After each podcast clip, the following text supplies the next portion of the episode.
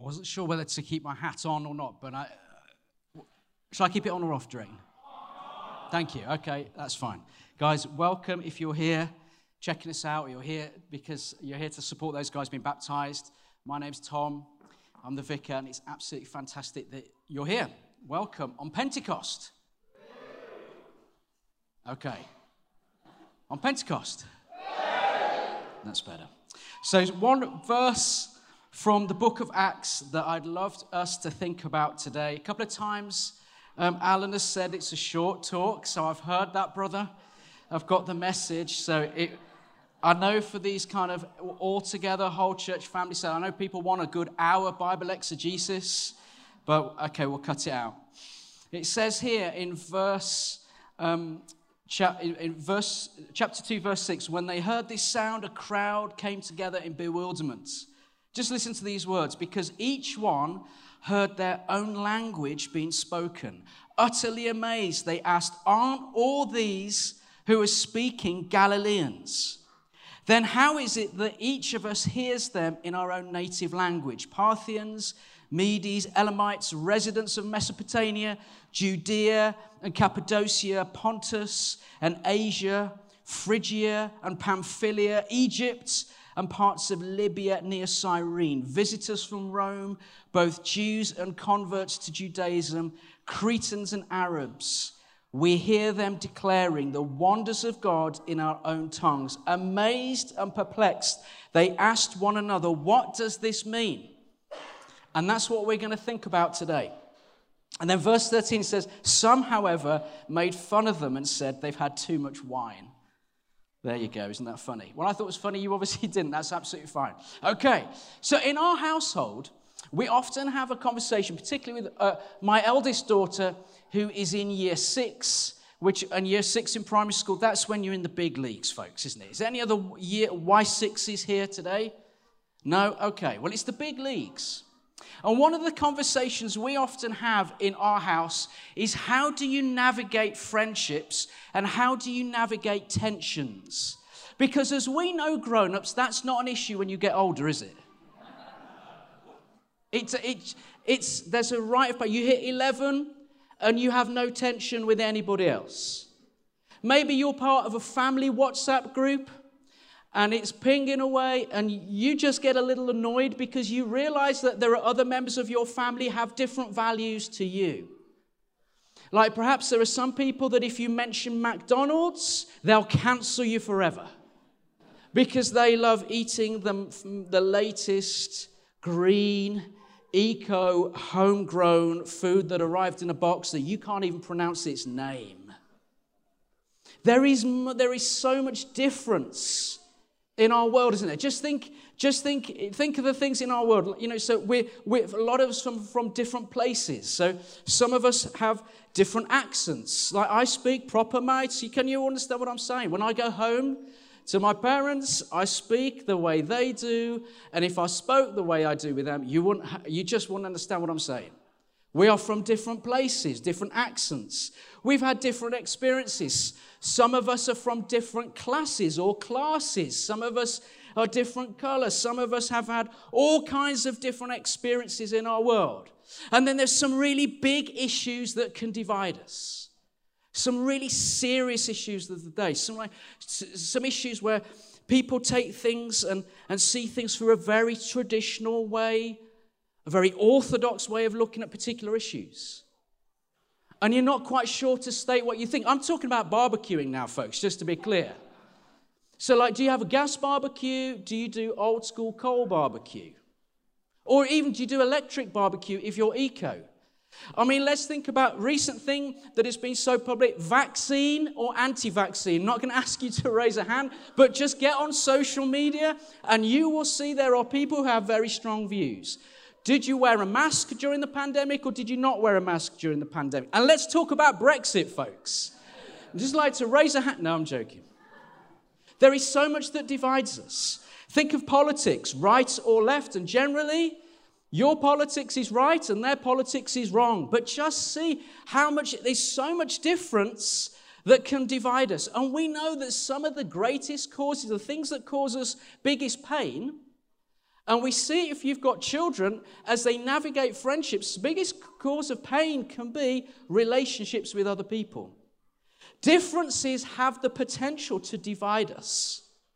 And we live, it seems to me, in a more divided world than ever before. And I think a large part of that is down to social media.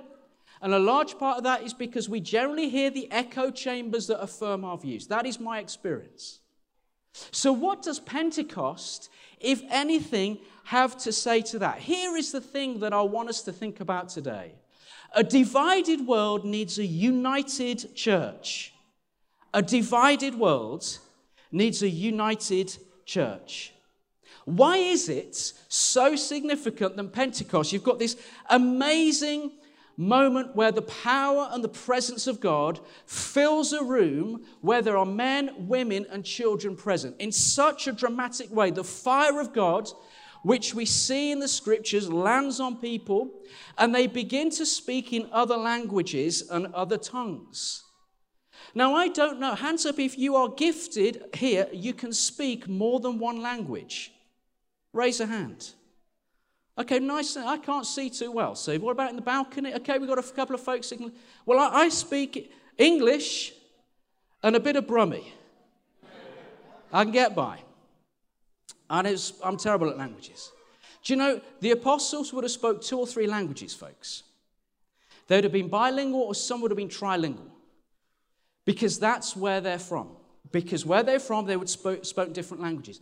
People listening to them praying at that time in Jerusalem for the festival of Pentecost, which is a celebration feast, would have come from different parts of the world at the time. They would have spoken different languages. And so, because with the different languages, there is always propensity to have tension because you cannot communicate with somebody if you cannot find a common language. I can remember years ago my wife and I going to France we find a, we find a campsite, we're queuing up to pay for our camping pitch. And there's a man from Birmingham, folks. He let us down. He just was a huge man and he just spoke English louder and louder. Two more nights, please. He just kept saying it loud. And I thought, mates, you are going to ruin this for all of us. And when it got to me, the lady behind the desk was so angry. She saw that I was British and she thought, I'm only going to speak French. It was a nightmare. I just couldn't communicate. It was so embarrassing. But in this moment, at this time, what has, what has the propensity to divide every person from all over the world, or the known world at the time that is reported by Luke in the book of Acts, hears their own language being spoken. And it is a profound miracle of God because they don't speak those languages. But in that moment, when the Holy Spirit fills them, they are able to speak a language that they have no knowledge of. It is miraculous and it is supernatural. And you know, folks, I've encountered it once or twice in my life where people who haven't been able to speak English have been able to speak almost like the Queen because the Holy Spirit has come upon them and they've been able to do that. It's just this miraculous, remarkable move of God. And there is a deeper meaning to this Pentecost story than just the ability to speak another language. It is the sign that God is doing something new. It is sign that God is sending his people to every part of the known world to proclaim his message and to proclaim his story. And the second thing, it reverses something that happens in the Old Testament in Genesis chapter 11 called Babel, where people decided that they wanted to get close to God, so they built the. Imagine a massive tower that you've built out of Lego or a massive tower that you've built out of Duplo. It was a big tower to try to get up towards heaven. And God was so annoyed with them and it was so much that the people were trying to live out their own strength. God frustrated them by making people speak in different languages so that people would be frustrated with one another, not fully ever able to relate to one another. And then in Pentecost, that is broken and reversed. That God steps into, in Jesus Christ, steps into our world And God communicates to people in a language that they can understand. It is the start of something fresh and is the start of something new. And this is the other th- sign that the Holy Spirit is at work. That we know that human beings have tension between us. We know that relationships are hard work. We know that. And we kid ourselves if we say to 10 and 11 year olds, do you know when you get when you come grown ups, there's no tensions? Because we know that's not true.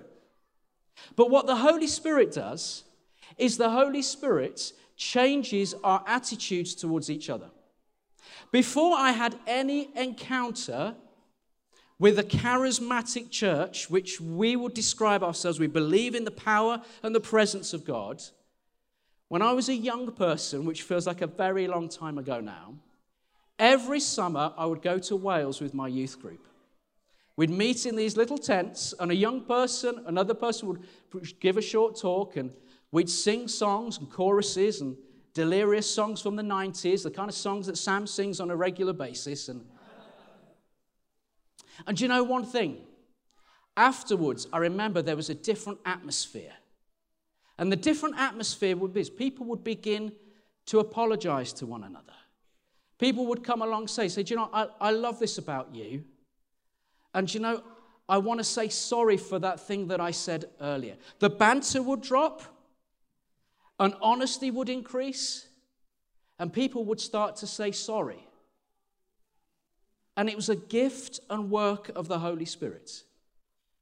And that's what the Spirit does that He brings people together in unity. And Pentecost is the outpouring of the Spirit. It is the moment where God's people, stepping into what we've been thinking about in our evening gathering, a royal priesthood, begin to move in the power of the Holy Spirit, where we can believe God can do immeasurably more than we can ask or imagine. But He has the ability to change relationships, He has the ability to bring around reconciliation between people that are not reconciled. He has the ability to bring something beautiful out of tough situations. And so, what we see is that Pentecost, where human beings have been divided, through differences, where human beings have been divided through different languages, which affirms how different we can be in the spiritual realm. In heaven, there is a commonality.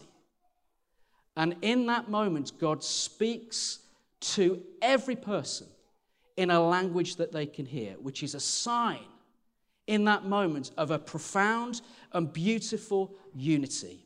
And, folks, if our world needs anything right now, in the divided, hostile world that we live in, in the divided places in our city, is a church and a people who are radically different and who love each other with a depth of love that only Jesus can bring and the Spirit of God can empower us to do. Amen, folks.